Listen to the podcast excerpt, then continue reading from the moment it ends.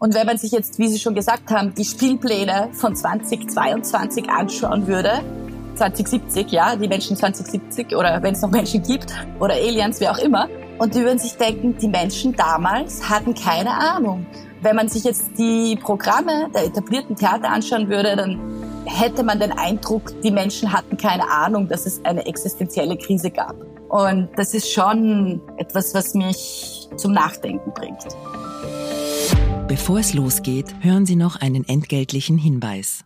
Hallo, ich bin Andreas Sator, ich bin Journalist bei der Standard und Macher von Erklär mir die Welt. Ich beschäftige mich jetzt seit Jahren mit der Klimakrise, dem Artensterben, mit Nachhaltigkeit und ich weiß, dass diese Themen viele überfordern, mich auch immer wieder. Ich habe aber keine Lust mehr auf Weltuntergangsstimmung, aber auch nicht darauf, dass wir unseren Enkelkindern die Zukunft verbauen.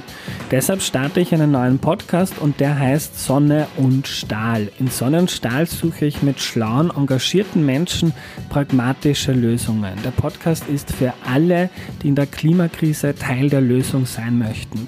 Die erste Staffel von Sonne und Stahl erscheint ab jetzt wöchentlich, überall wo es Podcasts gibt. Am besten gleich abonnieren. Tauwetter, der Profilpodcast zur Klimakrise. Herzlich willkommen, liebe Hörerinnen und Hörer, zu Tauwetter, dem Profil-Podcast zur Klimakrise. Mein Name ist Christina Hiptmayr. Und ich bin Franziska Dzugan. Es war im Jahr 2019, als der US-amerikanische Theaterregisseur Peter Sellars in seiner Eröffnungsrede zu den Salzburger Festspielen feststellte, Zitat, die Wissenschaft gibt uns noch 15 Jahre, um eine neue ökologische Zivilisation zu schaffen. Und wo sind die Künstler? Blättert man das heurige Programm der Salzburger Festspiele durch, muss man sich erneut die Frage stellen, wo sind die Künstler? Die Kunst, so scheint es, hat kein ausgeprägtes Interesse an der Klimakrise, dem drängendsten Problem unserer Zeit. Warum das so ist, darüber wollen wir heute mit Gloria Benedikt sprechen. Sie ist Tänzerin, Choreografin und Sozialwissenschaftlerin und hat am Internationalen Institut für angewandte Systemanalyse in Laxenburg daran gearbeitet, wissenschaftliche Erkenntnisse über ökologische Krisen auf die Bühne zu bringen. Herzlich willkommen, Frau Benedikt. Hallo. Ja, Frau Benedikt, auch von mir ein herzliches Willkommen. Wie sind Sie denn auf die Idee gekommen, die Wissenschaft auf die Bühne zu bringen? Ja, das ist eigentlich schon eine sehr alte Geschichte. Das hat so Mitte 2000 begonnen. Damals habe ich eben im Theater gearbeitet in Amerika und habe eben gleichzeitig studiert. Und da ist mir eben aufgefallen, dass wir im Theater immer alte Märchen erzählen, der Nussknacker und so. Und dann bin ich auf die Uni gegangen und da hat man über Klimawandel, Menschenrechte von Frauen in Afghanistan oder auch die ökologische Gleichberechtigung gesprochen. Und dann bin ich wieder zurück ins Theater und es gab einen Streit darüber, wer jetzt die Schneekönigin tanzt. Und das war für mich so ein prägendes Erlebnis, wo ich mir gedacht habe, warum können wir uns eigentlich nicht mit den brennenden Themen der Zeit auseinandersetzen? Warum müssen wir immer diese alten Geschichten und diese Märchen erzählen? Weil historisch betrachtet hatte ja Kunst auch mal eine andere Rolle. Und ja, so hat das eigentlich angefangen. Und als ich dann mit dem Studium fertig war, habe ich diese Idee weiterverfolgt. Und 2014 habe ich dann den Direktor vom Internationalen Institut für angewandte Systemanalyse kennengelernt. Und ihm war damals auch schon klar, dass eben wissenschaftliche Erkenntnisse und technische Lösungen alleine diese Nachhaltigkeitstransformation nicht bewältigen werden, sondern dass wir auch einen kulturellen Wandel brauchen, weil der kulturelle Wandel einfach die Voraussetzung für Verhaltensveränderung ist. Und seine Frage an mich war dann, wie könnten Künstler und Wissenschaftler zusammenarbeiten, um die Nachhaltigkeitstransformation zu unterstützen. Und das war sozusagen meine Forschungsfrage, der ich dann 6 Jahre nachgegangen bin und mit Dutzenden Wissenschaftlern vom IIASA und Dutzenden Künstlern, die ähnliche Ideen hatten wie ich, zusammengearbeitet habe. Und wir haben eben Theaterstücke, Tanzstücke, Kompositionen erarbeitet und dann eben auch auf vielen Bühnen gezeigt. Aber das waren eben sehr spezielle Bühnen, wie zum Beispiel die Carnegie Hall im Rahmen der UNO-Generalversammlung bei der Europäischen Kommission, beim Joint Research Center in Ispra waren wir zu Gast, beim World Science Forum. Also es waren so Konferenzbühnen, sehr hochkarätige, auch Forum Alpbach, wo wir diese Arbeit auch zeigen konnten. Sie haben gerade von großen internationalen Bühnen gesprochen, allerdings schon im Hinblick auf Wissenschaft. Also jetzt nicht das Burgtheater, sondern es ging um Bühnen in der EU-Kommission etc. Sind Erkenntnisse aus der Forschung vielleicht auch zu sperrig für das Theater, für den Film und das Fernsehen? Naja, also um fair zu sein, also wie wir daran begonnen haben zu arbeiten 2015, war das eben ein Wissenschaftsprojekt, um erst einmal drauf zu kommen, können Künstler da einen Beitrag leisten? Ja, weil es war ja nicht so klar. Also ich hatte diese Idee schon länger und auch Kollegen von mir hatten diese Idee, aber wir waren ja so ganz am Anfang. Wir wollten das machen, aber es war nicht klar, ob das überhaupt Sinn macht. Ja, und das Interessante dann war eben diese Frage, können wir mit Wissenschaftlern zusammenarbeiten und da eben die Nachhaltigkeitstransformation unterstützen. Und das ist auch keine typische Frage in der Kunstwelt, ja, etwas zu unterstützen, sondern da werden Themen vielleicht thematisiert, aber nicht unbedingt darüber nachgedacht, ob das jetzt sozusagen auch irgendwie zu der Problematik beitragen kann oder zur Lösung dieser Problematik beitragen kann.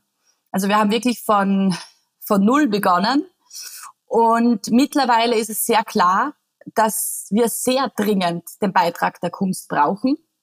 Wir haben auch eine Methode erarbeitet, wie das eben funktionieren kann. Wir haben einen Leitfaden erarbeitet für andere Künstler. Es gibt mittlerweile auch wirklich schon gute Beispiele. Also da hat sich auch was getan in den letzten 7, 8 Jahren, wo Künstler das sehr gut gemacht haben.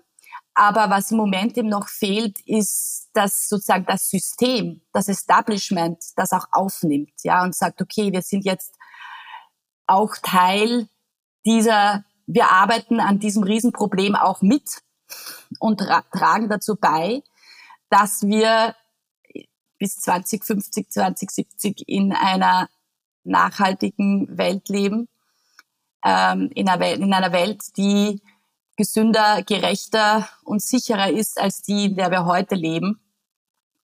Ja, also da stehen wir im Moment. Also das Establishment, sozusagen das Kunst-Establishment ist da noch nicht drauf. Aber alles andere wäre eigentlich da. Also das Know-how ist da. Die Bereitschaft der Künstler, kann ich aus eigener Erfahrung sagen, sie ist da. Aber sozusagen wirklich, dass das jetzt in die Breite geht, das ist bisher eben noch nicht passiert. Und da können wir auch drüber reden, was da vielleicht die Gründe sind. Sie haben einen Leitfaden angesprochen, den Sie entwickelt haben. Was steht denn da drinnen oder mit welchen Tipps geben Sie denn da an Ihre Künstlerkollegen zu? Ja, also es sind im Prinzip, also wenn ich es ganz vereinfacht zusammenfasse, geht es da um 4 Punkte, die sozusagen so Eckpunkte, die hilfreich sind, wenn man jetzt sagt, okay, ich möchte mich eben mit dieser Problematik von Klima und Nachhaltigkeit konstruktiv auseinandersetzen. Das erste ist, was sehr untypisch ist eben für die Kunst, dass das auf der Wissenschaft basiert, ja. Dass man wirklich sich mit Wissenschaftlern austauscht und sagt, okay, also, was ist da jetzt eigentlich los? Was sind die neuesten Daten? Wo ist das Problem? Das ist mal das Erste, dass das wirklich wissenschaftlich basiert ist, ja. Nicht so wie, sagen wir mal, Science-Fiction, wo das zwar irgendwie mit der Wissenschaft beginnt, aber dann passiert irgendwas Unrealistisches, das sehr unwissenschaftlich wäre. Das Zweite ist dann, und das ist eben die große Herausforderung, aber auch das große Potenzial für Künstler, ist, dass sie dann herausarbeiten, was da jetzt so die ethischen Probleme sind, was sind die moralischen Herausforderungen, ja, weil wir wissen, dass um vom Wissen ins Verstehen zu kommen, müssen wir erklären können, was das jetzt eigentlich bedeutet. Ja? Also wir reden zum Beispiel, die Wissenschaft hat ja lange über 1,5 Grad gesprochen. Aber es geht ja nicht um 1,5 Grad. Ja, es geht ja darum, eigentlich eine Welt zu erschaffen, die eben gesünder ist. Also Stichwort bessere Luft, weniger Gefahr für Pandemien, weniger Hitzewellen, weniger Ernteausfälle und so weiter. Eine Welt, die gerechter wäre. Es geht ja um die Beendigung von einem jahrhundertalten Modell der Ressourcengewinnung, das nicht erst mit der industriellen Revolution begonnen hat, sondern mit der Kolonisation. Und es geht auch um eine Welt, die sicherer wäre, um die Beendigung der Abhängigkeit von fossilen Brennstoffen, die weltweit Autokratien und Kriege wie die russische Invasion in der Ukraine finanzieren. Darum geht es, nicht um die 1,5 Grad. Und diese Übersetzung ist das, was wir brauchen. Das ist jetzt sozusagen die große Geschichte und die muss dann natürlich heruntergebrochen werden. Und die großen Fragen, die dann eben kommen, sind, was ist unsere moralische Verantwortung jetzt und gegenüber zukünftigen Generationen? Also alle diese Themen, die die Wissenschaft von Natur aus natürlich nicht ansprechen kann, da können Künstler reinarbeiten. So, das ist der zweite Punkt. Der dritte Punkt ist dann, was für eine Art von Geschichte erzählt man, ob das jetzt ein Theaterstück ist, ein Tanztheaterstück ist und so weiter. Und da haben wir eben herausgefunden, dass also ein Drama, ja, oder eine Tragödie wird nicht sehr hilfreich sein. Ja, wenn man jetzt ein Theaterstück hat, wo dann alles noch schlimmer wird und das ist nicht konstruktiv. Also wir brauchen dann auch Geschichten, die den Menschen irgendwie zeigen oder wo die Protagonisten so agieren, dass es dann doch in eine bessere Welt führt, ja, in die Welt, die im Moment noch möglich ist, und eben nicht in die Apokalypse. Ein gutes Beispiel von so einer konstruktiven Geschichte ist natürlich The Ministry for the Future, das Ministerium der Zukunft von Kim Stanley Robinson. Das war das erste große Buch, das diesen Bogen erzählt hat. Aber es reicht natürlich auch nicht ein Buch, sondern wir müssen es auch noch runterbrechen, lokaler, regionaler, verschiedene Sprachen, verschiedene Kontexte. Aber das ist sozusagen der dritte wichtige Punkt, dass man von künstlerischer Seite diese Herausforderung da ist, dass man sagt, okay, wir versuchen eine konstruktive Geschichte zu schreiben, die einerseits realistisch ist, aber eben schon auch Hoffnung gibt. Also eine Kollegin von mir nannte das Tangible Hope. Und der vierte und letzte Punkt ist jetzt nicht für alle Kunstformen sozusagen anwendbar, aber sehr hilfreich ist auch noch, wenn es ein interaktives Element gibt, ja. Also wir haben da zum Beispiel Stücke gemacht, wo wir zuerst eben so erzählt haben, eine Geschichte erzählt haben, natürlich auf der Wissenschaft basierend. Und dann irgendwann kam der Punkt, wo das Publikum Entscheidungen treffen musste. Und je nachdem, wie diese Entscheidung getroffen wurde, konnte das Publikum dann sehen, wie sich die Geschichte weiterentwickelt. Also dieses Interaktive und nicht mehr dieses passive Publikum, wo alle brav schön still sitzen und zuschauen und dann zum Schluss applaudieren dürfen oder sagen können, es war schlecht. Aber also das ist ja eigentlich eine sehr kurzfristige Entwicklung in der Geschichte der Menschheit und auch in der Geschichte der Kunst. Das gibt es ja seit ein paar hundert Jahren. Für den Großteil der Geschichte war ja eigentlich das Publikum viel mehr engagiert. Also das ist so der vierte Punkt, wo man auch noch viel experimentieren könnte.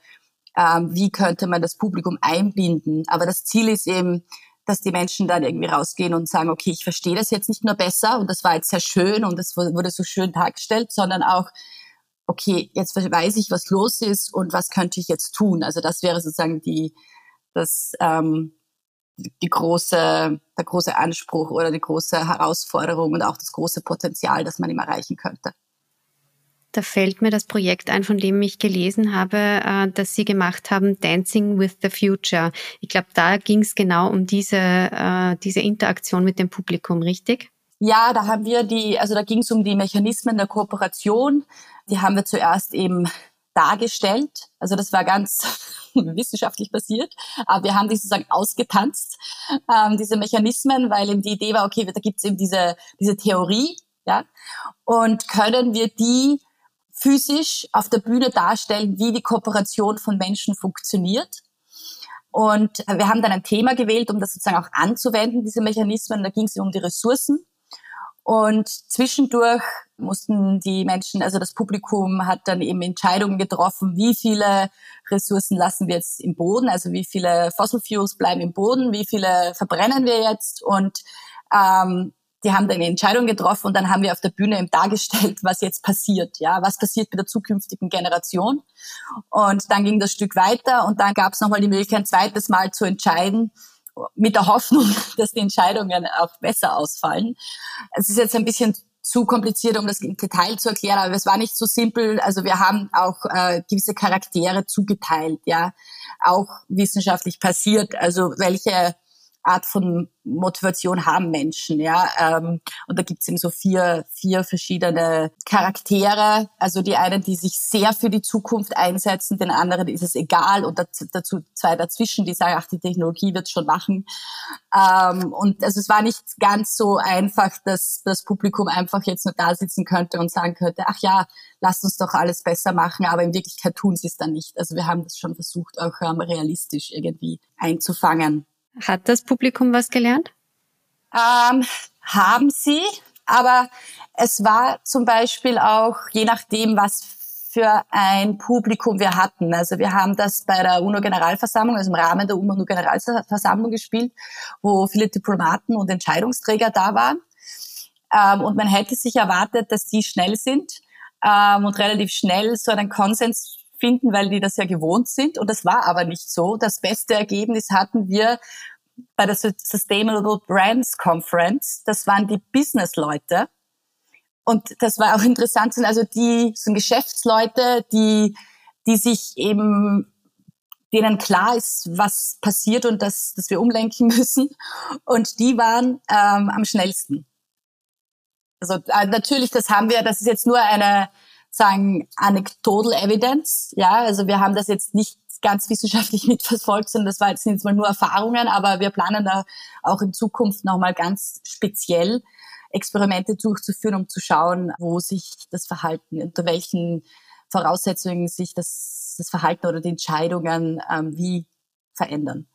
Jetzt sind aktuelle Themen am Theater nicht fremd, wenn wir an Migration denken, Feminismus oder auch Identitätspolitik, wird im Theater alles behandelt. Die Klimakrise kaum oder gar nicht. Woran liegt denn das? Also ich habe darüber schon länger jetzt nachgedacht und auch natürlich mit Kollegen aus verschiedenen Disziplinen darüber diskutiert. Soweit ich das nachvollziehen kann, auch als jemand, der natürlich aus dem klassischen Betrieb, aus der Tradition kommt. Also ich verstehe ja diese Welt, ja. Ich komme aus der, ich habe das gelernt und ich habe mich auch mit Kollegen, die aus dieser Welt kommen, also wirklich aus diesem etablierten Kunstbetrieb kommen, darüber unterhalten. Es gibt mehrere Hürden hier. Das erste ist, dass es eben gewisse Themen gibt, die behandelt werden. Ja, das sind Macht, Liebe, Rache, Verrat, Krieg, Frieden, Tod, Hoffnung, Vergebung, die Bedeutung des Lebens.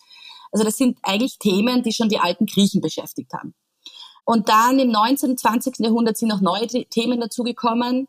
Da ging es dann um wirtschaftliche und geschlechtsspezifische und rassenbasierte Diskriminierung und um den Kampf um Gleichberechtigung. Und in den letzten Jahrzehnten, die Flüchtlingsproblematik ist das ist ein Thema, das behandelt wird, aber eben die Klimakrise nicht. Ein Grund scheint zu sein, dass einfach in der Tradition der Kunst die Auseinandersetzung mit naturwissenschaftlich basierten Themen keine Tradition hat. Ja, also da weiß man nicht, wie soll ich damit umgehen. Es gibt eine Ausnahme, zum Beispiel die Physiker von Dürrenmatt, der das sehr wohl gemacht hat, aber auch so im Nachhinein, ja. Aber grundsätzlich ist es bei der Kunst so, dass sie sich mit der Vergangenheit beschäftigt und dann reflektiert und aufarbeitet und nicht mit der Zukunft. Also das ist die Riesenhürde. Das ist jetzt so ein Paradigmenwechsel, wenn man dann sagt, wir beschäftigen uns jetzt mit der Zukunft. Und was auch Kollegen von mir oft erwähnt haben, ist, dass es nicht den meisten Menschen oder auch den meisten Künstlern bis vor kurzem zumindest nicht so klar war, dass es ja eigentlich gar nicht um Naturwissenschaft geht. Oder das ist ja nur der Anfangspunkt. Aber im Endeffekt ist auch die Klimakrise eine Frage von Gerechtigkeit und Sicherheit. Also eigentlich würden die alten Themen, die wir schon seit 2000, 3000 Jahren behandeln, ja auch wieder passen, ja. Diese Themen, die ich am Anfang verwendet habe, da könnte man großartig über diese Themen anwenden.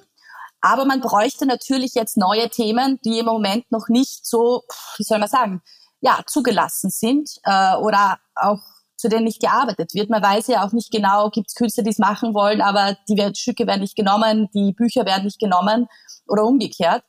Aber auf alle Fälle diese neuen Themen wären eben die Beziehung zwischen Mensch und Natur. Das wäre neu im Kanon. Die Verantwortung gegenüber zukünftigen Generationen von Menschen und allen Lebewesen und auch das Zusammenspiel von menschlichem Verhalten und Technologie. Und ja, und dann eben die große Geschichte, die große Frage, wie kommen wir aus dieser Sackgasse, in der wir uns jetzt befinden, wieder raus? Aber es scheint eben wirklich ein systemisches Problem zu sein, weil der etablierte Kunstbetrieb auf diese Situation nicht vorbereitet ist, ja, und jetzt eigentlich umlenken müsste und sagen müsste, wir lassen Zukunftsthemen zu. Wir lassen diese neuen Themen, die ich gerade erwähnt habe, zu. Und wir machen jetzt nicht nur Vergangenheitsbewältigung und spielen die Klassiker, wie schon seit 200 Jahren. Aber gerade am Regietheater ist es doch recht beliebt, dass man, ich weiß nicht, Goethe, Schiller, Shakespeare in die heutige Zeit übersetzt und in dem aktuelle Themen einfließen lässt, eben wie, ich weiß nicht, Flüchtlingsproblematik haben Sie angesprochen. Das wird ja alles gerne übersetzt. Gibt es dann immer auch die Kritik von den sehr traditionellen Theaterbesuchern, dass das extrem modernisiert ist, das darf man den alten Meistern dann auch nicht antun, aber bei der Klimakrise passiert auch das nicht. Das ist schon interessant, oder? Ja, da gebe ich Ihnen vollkommen recht. Ich weiß ja nicht, ob das gut oder schlecht ist. Es ist natürlich eine Frage von einerseits ist es ja so für die großen Häuser, die müssen irgendwie, oder sie glauben zumindest, sie müssen Dinge spielen, die Leute kennen, damit sie kommen. Ich weiß nicht, ob das eigentlich stimmt, ja. Und es scheint nicht so einfach zu sein, die alten Klassiker so umzumünzen auf eine existenzielle Krise. Ja? Also das ist ja schon ein anderes Thema wie jetzt Flüchtlingskrise oder Geschlechterrollen oder so weiter. Aus der Literatur hat Martin Puchner vor kurzem der ist Literaturwissenschaftler an der Harvard-Universität, ein kleines Buch geschrieben, über Literature in a Changing Planet, wo er eben auch auf beide Optionen eingeht. Also er sagt, man müsste jetzt sowohl alte Texte neu interpretieren, so wie das eben auch im Theater teilweise gemacht wird, aber nicht für die Klimakrise. Und er verwendet auch ein gutes Beispiel vom Gilgamesch. Und er zeigt, wie dieser Epos eigentlich schon diese Beziehung zwischen Mensch und Natur thematisiert. Und er sagt zusätzlich, also das ist für gewisse Texte geht das und das könnte auch hilfreich sein. Aber er sagt, zusätzlich brauchen wir neue Literatur, eine neue Art von Literatur. Ja? Und das ist nicht Science-Fiction, sondern also wir nennen das jetzt Science-Based-Fiction. Ja?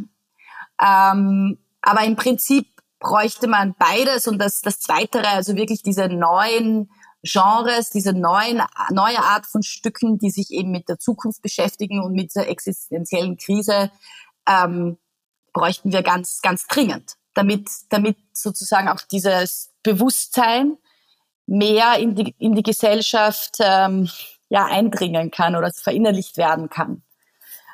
Weil es ist schon interessant, dass man, wenn man jetzt sich vorstellen würde, 2070, also es wird ja oft gesagt, die Kunst sei ein Spiegel der Zeit. Und wenn man sich jetzt, wie Sie schon gesagt haben, die Spielpläne von 2022 anschauen würde, 2070, ja, die Menschen 2070 oder wenn es noch Menschen gibt oder Aliens, wie auch immer, und die würden sich denken, die Menschen damals hatten keine Ahnung. Also wenn man sich jetzt die Programme der etablierten Theater anschauen würde, dann hätte man den Eindruck, die Menschen hatten keine Ahnung, dass es eine existenzielle Krise gab. Und das ist schon etwas, was mich zum Nachdenken bringt. Kennen Sie zeitgenössische Dramatiker, die sich mit dem Thema beschäftigen? Ja, also ich habe zwei eingeladen auch. Im anglosächsischen Bereich tut sich da schon viel mehr als in Kontinentaleuropa. Also da gibt es das Climate Change Theater Action, das Superhero Clubhouse in Brooklyn, die sich ganz bewusst mit diesem Thema schon seit 10 Jahren auseinandersetzen. Es gibt einzelne Beispiele seit kurzem auch in Kontinentaleuropa, wo ich sagen würde, okay, das ist das, davon brauchen wir mehr. Eines hat in Österreich vor kurzem stattgefunden, das Gemeinschaftskernkraftwerk, das im AKW Zwentendorf stattgefunden hat. Das war so ein dokumentarisches Theater, das war großartig. Man muss natürlich zusagen, das ging von Globart aus und nicht sozusagen von den etablierten Theatern und auch nicht es wurde auch nicht so von der Kulturpolitik forciert, ja, oder irgendwie angeregt. Also in Zwentendorf steht das einzige Atomkraftwerk der Welt, das gebaut und nie in Betrieb genommen wurde. Und die Idee war, dass man sagt, was ist damals passiert? Also das wurde gebaut und die Politik war total dahinter. Und dann gab es aber eine Bürgerbewegung, die das verhindert hat. Und wie ist das damals gegangen? Und man wird dann durch dieses Atomkraftwerk geführt. Am Anfang wird man von zwei Schauspielern empfangen. Das waren Schauspieler vom Landestheater Niederösterreich. Und die waren die Priester der Atomenergie. Und die kamen aus der Zukunft. Und die wissen schon, was passieren wird. Aber sie sagen es uns nicht. Und die haben sozusagen dann durch das AKW geführt. Und dann gab es verschiedene Stationen, wo die echten Menschen von damals erzählt haben, wie das war. Ja, also da sind die Wissenschaftler gesessen, die Originalwissenschaftler, das waren keine Schauspieler, aber man braucht auch keine Schauspieler, wenn man die Originale hat. Also es war auch sehr schön zusammengeführt zwischen sehr professionellen Schauspielern und dann Bürgern, die damals wirklich die Akteure waren. Die Schauspieler auf der echten Bühne der Welt. Und die haben dann einmal erzählt, warum sie sich als Wissenschaftler dafür eingesetzt haben, dann eben diese Bürgerbewegung begonnen haben, haben erzählt, wie sie da mobilisiert haben. Das war noch ohne Internet und so weiter. Also es gab dann 5 verschiedene Stationen, sehr differenziert, im Sinne von, es waren nicht nur Befürworter, sondern auch Menschen dort, die gesagt haben, sie würden heute auch noch dagegen stimmen, auch sehr überzeugend. Ja, also das ist auch das ganz Wichtige, was Kunst da machen kann, dass man jetzt nicht nur auf eine Seite geht und sagt, man ist jetzt für etwas, sondern auch wirklich beide Seiten beleuchten kann. Und am Ende, also es war sehr bewegend und am Ende kam man da raus und hatte einfach dieses Phänomen Zwentendorf und wie man Bürger mobilisiert und wie man sich für etwas einsetzen kann, ganz anders gesehen als vorher. Und das kann natürlich, das ist das Potenzial und die Kraft, die so ein künstlerischer Prozess bei so einem Thema auch hat. Aber predigt man dann nicht eigentlich zu den Bekehrten? Ich unterstelle jetzt mal, das Theater wird von einer bildungsbürgerlichen Elite besucht, die über die Klimakrise und ihre Folgen ja eigentlich ohnehin Bescheid weiß. Muss man die noch missionieren sozusagen? Absolut. Also in diesem Fall, da sage ich, die einzige Schwachstelle, dafür kann die Produktion nichts, ist natürlich, dass eine sehr begrenzte Zahl an Menschen die Möglichkeit hat, sowas zu besuchen. Und ich sehe dieses Projekt, das war für mich halt wirklich das erste Projekt, also außerhalb von IIASA jetzt, wo ich Leute eingeladen habe, dass das wirklich sehr gut gemacht hat, aber das ist eher so ein Leuchtturm, ja, wo man sagen kann, so kann es gehen. Aber es ist natürlich dieses Projekt sehr begrenzt. Also da können auch nur 30 Menschen pro Vorstellung mitgehen. Es ist sehr, sehr klein. Aber wir brauchen diese Art von Intervention halt viel mehr. Ja, und die großen Bühnen haben natürlich auch ein größeres Publikum. Und es ist wichtig, dass es einfach überall, wo es stattfinden kann, auch stattfindet, damit das immer wieder kommt und sozusagen verinnerlicht werden kann, dieser Wandel oder diese, ja, Transformation, die uns bevorsteht und eben auf diese nicht direkte Weise, wie sie jetzt von der Wissenschaft oder von traditionellen Medien kommt, nicht auf natürliche Weise, sondern eben auf dieses Unterschwellige. Also es gibt keine einfache Lösung, aber es ist da ein Potenzial, das halt überhaupt noch nicht genützt wird. Also wir haben im Moment nur Leuchtturmprojekte, die uns zeigen, es ist möglich und wir brauchen mehr davon. Aber damit wir wirklich mehr davon haben, braucht man dann auch mal die Kulturpolitik und das Establishment, das dann auch da aufsteigt und sagt, wir machen mit. Kommen wir zu dem breiten, wirksameren Film. In Don't Look Up mit Meryl Streep und Leonardo DiCaprio rast ein Komet auf die Erde zu. Die Menschheit will das allerdings nicht wahrhaben. Gemeinhin wird der Film als Allegorie auf die Klimakrise gesehen. Ist die Filmindustrie hier mehr am Puls der Zeit als das Theater oder ist das auch nur so ein Leuchtturmprojekt gewesen? Ja, also ich meine, wir haben jetzt einen Film, ne? Es ist auch da. Das wird nicht reichen. Also wie ich den Film gesehen habe, ich habe ihn gleich gesehen am 25. Dezember, habe ich mir gedacht, großartig, jetzt kommt da endlich was. Ich persönlich, ich fand ihn gut, Aber was vielleicht noch wertvoller war die Diskussion, die da auch ausgelöst wurde, ob die Geschichte jetzt eigentlich gut erzählt wurde, so dass Menschen wirklich da weggehen und eine andere Perspektive haben und auch bereit sind, Dinge anders zu machen. Ja, das war eigentlich das Wertvolle. Der Film selbst hat, glaube ich, eine Diskussion ausgelöst, die es vorher noch nicht gab. Und es wurde mal gezeigt, auch im Film ist das möglich. Aber es gibt noch nicht genügend Filme. Ich glaube, aber ich bin da jetzt beim Film wirklich keine Expertin, dass wir da ein ähnliches Problem haben. Ich meine, Filme sind extrem teuer. Und es ist auch eine Frage von Genre, weil Science-Fiction gibt's ja schon sehr lange und das ist auch populär, aber das ist eben nicht konstruktiv, ja, weil das nicht genug an der Wissenschaft bleibt und dann in irgendeine Utopie geht, die jetzt unrealistisch wäre. Aber ja, es war der erste Film, so ähnlich wie The Ministry for Future, wo man sagt, hier ist ein neues Genre und davon braucht es viel. Und natürlich liegt es auch an den Filmemachern, die entscheiden ja im Endeffekt, was für Geschichten sie erzählen und wer die Protagonisten in diesen Geschichten sind. Ja. Und wenn man jetzt hernimmt, also weil das ja eben auf Netflix war, ja, wenn man sagt Emily in Paris, so eine leichte Folge, ja, und die Protagonistin ist halt so ein Instagram-Star, die für eine PR-Agentur arbeitet und das ist dann die Heldin, ja. Und das hat natürlich einen Einfluss, ein Vorbildeinfluss auf viele junge Frauen. Aha, das ist toll, das, ja.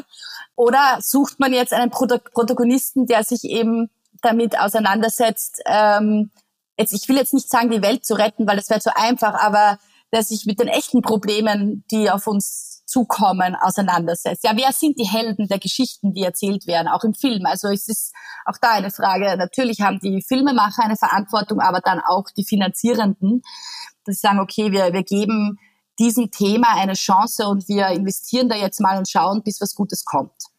Wir bräuchten also mehr Gretas in den Serien und Filmen und weniger Emilys, könnte man zusammenfassen. Genau. Und jetzt aber auch ein bisschen, ja, Greta ist schon, wer sie ist, natürlich auch ein bisschen unterschwelliger. Aber natürlich, ich meine, die Charaktere, und das wissen wir aus allen Geschichten, ob die jetzt Film oder Buch sind, wer sind die Helden, ja, wie verhalten die sich? Und das hat eine große Signalwirkung, eine große Vorbildwirkung. Wobei Emily wahrscheinlich eine breitere Identifikationsfläche abgibt als Greta in der breiten Masse, würde ich mal vermuten. Leider ja, aber wenn es mehr Filme über die verschiedenen Gretas gäbe, dann wäre das vielleicht nicht so. Also es gibt da schon eine Verantwortung, auch auf der Kunstseite, zu sagen, mit welchen Themen setzen wir uns auseinander. Da ist eine Riesenverantwortung. Was vermuten Sie denn? Warum wird die nicht wahrgenommen, diese Verantwortung? Also ich meine, ich spreche aus einer Perspektive, ich befasse mich seit 2015 mit nichts anderem. Und für mich ist das irgendwie so klar, ja. Aber ich möchte auch fair sein. Die meisten im Kunstbetrieb Arbeitenden beschäftigen sich ja nicht Tag und Nacht mit diesem Thema. Und ich glaube, es ist auch vielen noch nicht klar, es ist auch vielen Intendanten und auch den Entscheidungsträgern der Kulturpolitik noch nicht klar. Also es ist jetzt irgendwie klarer geworden, dass da jetzt alle einen Beitrag leisten sollen. Und jetzt ist die große Sache eben, ja, wie können wir Produktionen effizient, also CO2-effizienter gestalten, wie kriegen wir unseren CO2-Ausstoß runter. Aber es ist zum großen Teil noch nicht angekommen, dass es auch um die Inhalte geht. Und es ist natürlich auch da ein Silo-Denken, ja, auch wie werden die Entscheidungsträger jetzt sowohl der Kunstinstitutionen als auch der Politik ausgebildet, um das zu sehen.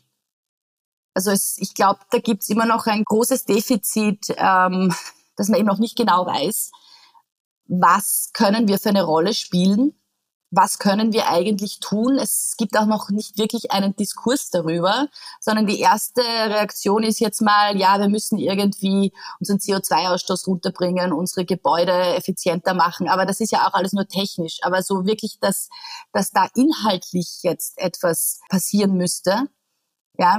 Also, dass wir eben diese neuen Geschichten brauchen, diese neuen Genres, das wird im Moment noch nicht diskutiert. Dann fasse ich hiermit zusammen, wir haben noch viel Luft nach oben Vielen Dank fürs Kommen. Das war Gloria Benedikt. Wir würden uns freuen, wenn Sie uns auf Twitter unter @profil_Tauwetter folgen würden. Schicken Sie uns Anregungen, Kritik oder Feedback, entweder via Twitter oder per E-Mail an podcasts@profil.at. Empfehlen Sie uns weiter, abonnieren und bewerten Sie uns auf den gängigen Plattformen wie Apple iTunes oder Spotify. Und besonders freut es uns, wenn Sie unseren eigenen Tauwetter-Feed abonnieren. Den finden Sie, wenn Sie auf den genannten Plattformen nach Tauwetter suchen und ganz einfach auf Abonnieren klicken. Das war's für heute. Danke fürs Zuhören und bis zum Freitag in 2 Wochen bei Tauwetter.